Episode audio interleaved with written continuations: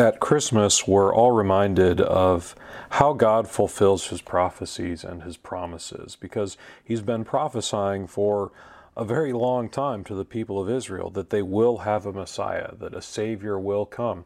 And so in Jesus Christ, God fulfilled that promise. And we see that in the first reading from Jeremiah that he will raise up for David a just shoot who shall do what is right and just in the land.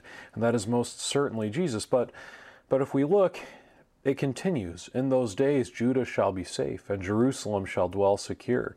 This is what they shall call her, the Lord our justice.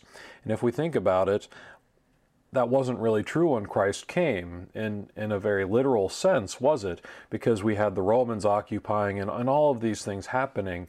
And so that points us to something further that God still is working to fulfill this promise in us, for us. And so we look how forward of how God is going to do that. We see that at the end of time, there will be signs in the sun and the moon and the stars of all the cosmos that that that's going to show God is coming and he is going to come back in this great cloud of power and glory.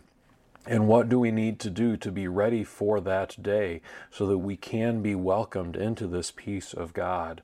Christ tells us that we have to beware that our hearts do not become drowsy, that we have to put our face towards Jesus Christ, to be vigilant at all times, to pray that we have strength to withstand all of these tribulations. St. Paul also tells us this that we must strengthen our hearts and be blameless in our holiness, to earnestly ask us that we should conduct ourselves in a way that is pleasing to God.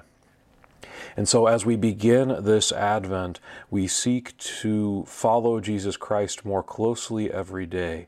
We seek to join him in his heavenly kingdom, and we seek for God to fulfill this prophecy that he has already fulfilled, but not yet completed, to send his Son as our Savior, and that one day, as Christ continues to come into history more and more, and we help him to do that by following him and, and bringing his goodness into this world through our own acts of holiness, that one day that will be complete, and that the peace of God will reign over all.